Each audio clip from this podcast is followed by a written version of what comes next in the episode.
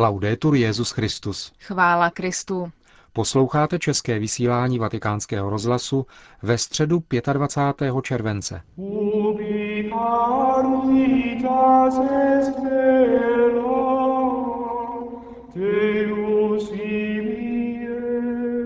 Ze včerejšího setkání Benedikta XVI. s kněžími dvou italských diecézí přinášíme jednu z improvizovaných odpovědí svatého otce, v níž se zamýšlí nad obdobím, které následovalo po druhém vatikánském koncilu.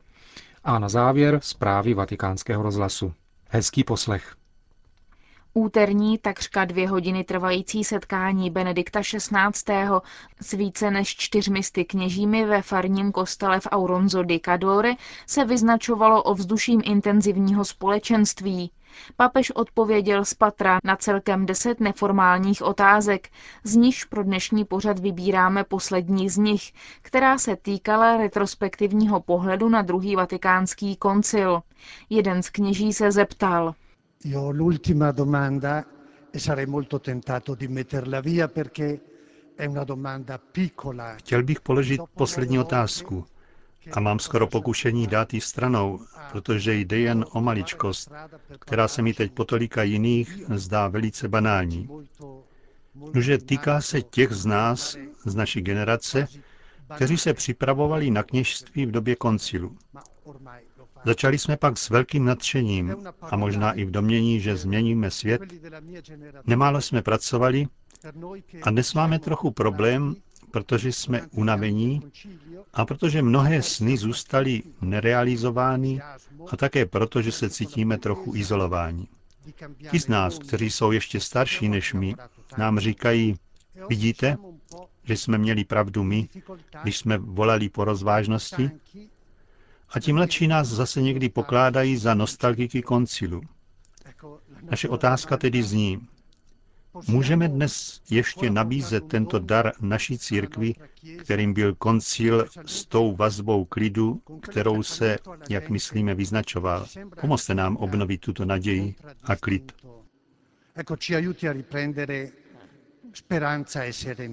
Odpověď Benedikta XVI. přinášíme v plném znění.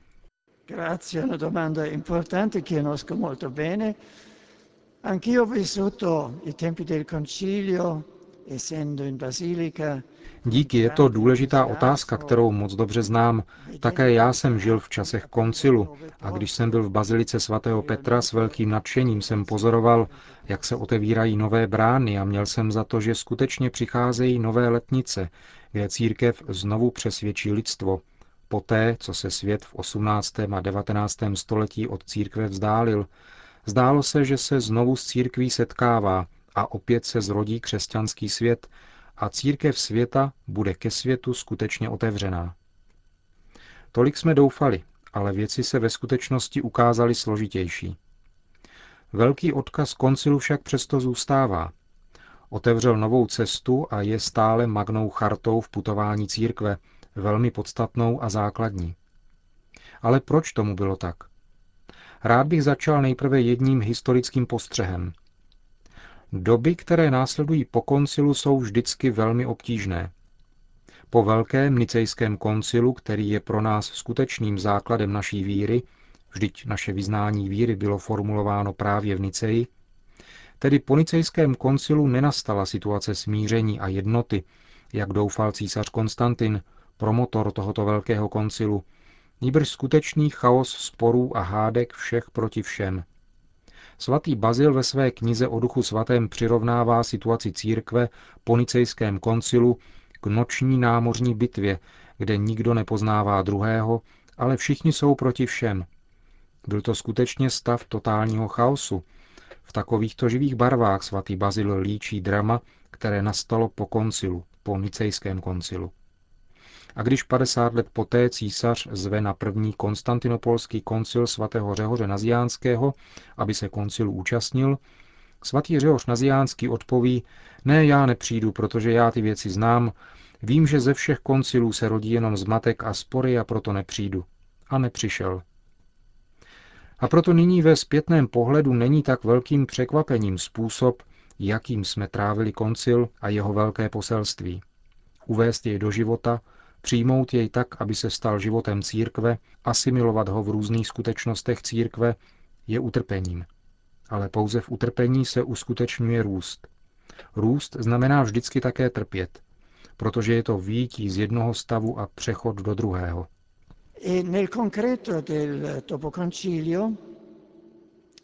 dobbiamo vedere che sono due grandi cesure storiche. V konkrétním pokoncilním období můžeme konstatovat dva velké historické porivy. Po koncilní době to byl poriv roku 1968, začátek nebo exploze, dovolím si říci, velké kulturní krize západu. Ze scény začalo pomalu odcházet poválečná generace. Po všech běsech a hrůzách války a bojů a zkušenosti dramatu velkých ideologií, jež ve skutečnosti uvrhli lidi do propasti války, objevili jsme opět křesťanské kořeny Evropy a na základě této inspirace jsme začali znovu rekonstruovat Evropu.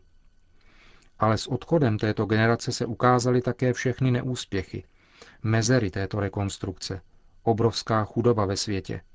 Tak se začala a explodovala krize západní kultury, řekl bych kulturní revoluce, která chce radikální změnu. Říká, během dvou tisíci let křesťanství jsme nevytvořili lepší svět. Musíme začít od nuly a absolutně novým způsobem. Marxismus se jeví jako vědecký recept na konečné vytvoření nového světa.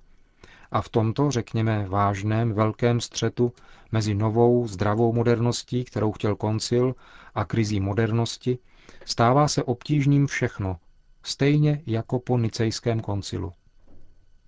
Jedna část byla toho mínění, že tato kulturní revoluce byla tím, co chtěl koncil. Stotožnila tuto novou marxistickou kulturní revoluci s vůlí koncilu a říkala, toto je koncil. Litera jeho textů je sice trochu zastaralá, ale za napsanými slovy je tento duch, toto je vůle koncilu, tak to musíme postupovat. A z druhé strany přirozeně reakce.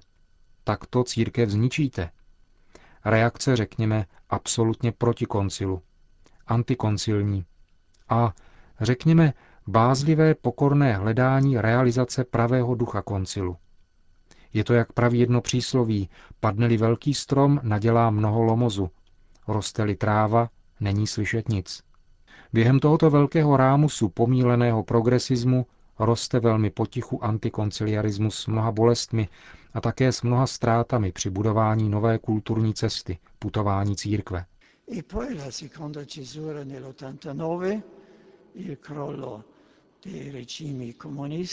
A pak druhý historický poriv, pád komunistických režimů.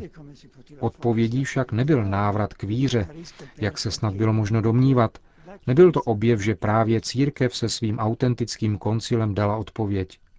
Odpovědí byl naopak totální skepticismus, takzvaný postmodernismus. Nic není pravé, každý musí vidět, jak žít. Utvrzuje se materialismus, slepý pseudoracionalistický skepticismus, který vede k drogám a končí ve všech těch problémech, jež známe, a znovu uzavírá cesty k víře, protože je příliš prostá a evidentní. Ne, tady nic není pravé, Pravda je netolerantní, nemůžeme jít její cestou.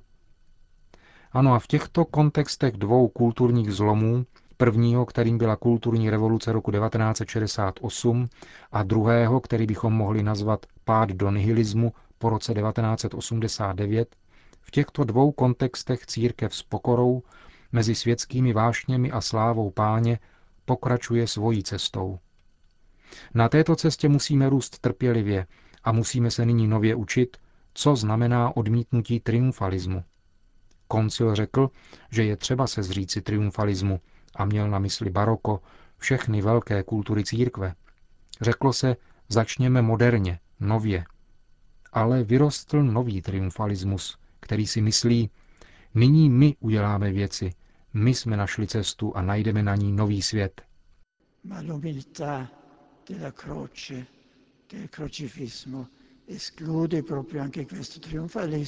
Avšak ponížení kříže, ukřižovaného, vylučuje také tento triumfalismus. Musíme se zříci triumfalismu, podle kterého se nyní skutečně rodí velká církev budoucnosti. Církev Kristova je vždycky ponížená a právě takto je také velká a radostná. Zdá se mi velmi důležité, že dnes můžeme vidět otevřenýma očima to pozitivní, co po koncilu vyrostlo.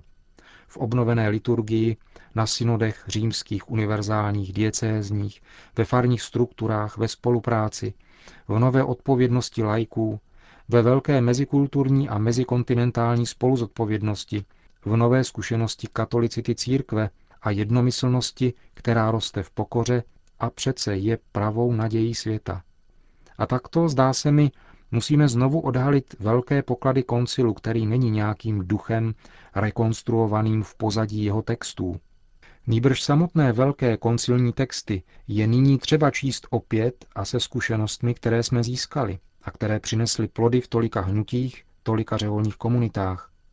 Jel jsem do Brazílie s tím, že jsem věděl, jak se rozmáhají sekty a jak se katolická církev zdá trochu sklerotickou, ale když jsem tam přijel, viděl jsem, jak skoro každý den v Brazílii vzniká nějaké nové řeholní společenství, nové hnutí a že se šíří nejenom sekty. Církev roste v nových skutečnostech plných života. Ne tak, aby vyplňovala statistiky. To je falešná naděje. Statistika není naším božstvem. Ale roste v duších a vytváří radost víry. Vytváří přítomnost Evangelia a představuje také pravý rozvoj světa a společnosti. Proto mám za to, že musíme kombinovat velkou pokoru ukřižovaného, poníženost církve, která je vždycky ponižovaná a které vždy odporují velké ekonomické, vojenské a jiné mocnosti, ale musíme se spolu s touto pokorou učit také opravdovému triumfalismu katolicity, který roste během staletí. Také dnes roste přítomnost zmrtvých vstalého ukřižovaného, který nese a uchovává své rány. Je zraněn ale právě takto obnovuje svět. Dává svůj dech, který i přes všechnu naši ubohost obnovuje církev.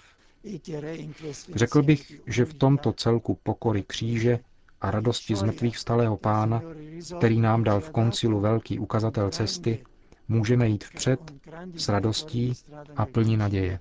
Possiamo andare avanti gioiosamente e piene di speranza.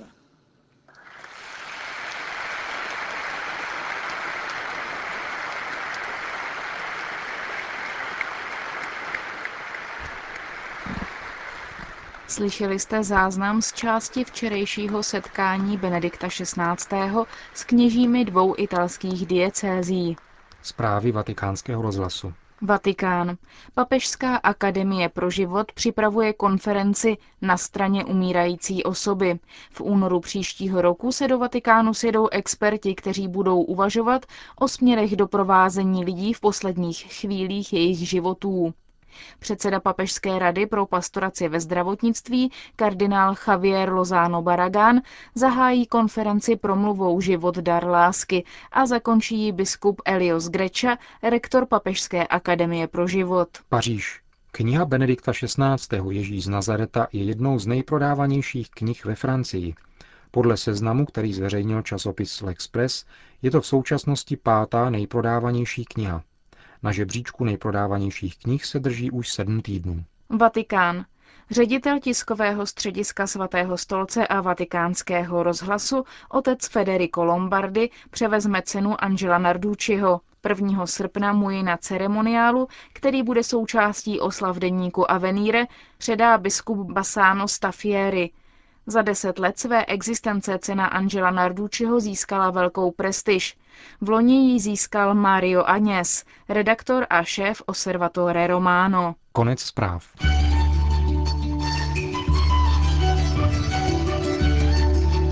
Končíme české vysílání vatikánského rozhlasu. Chvála Kristu.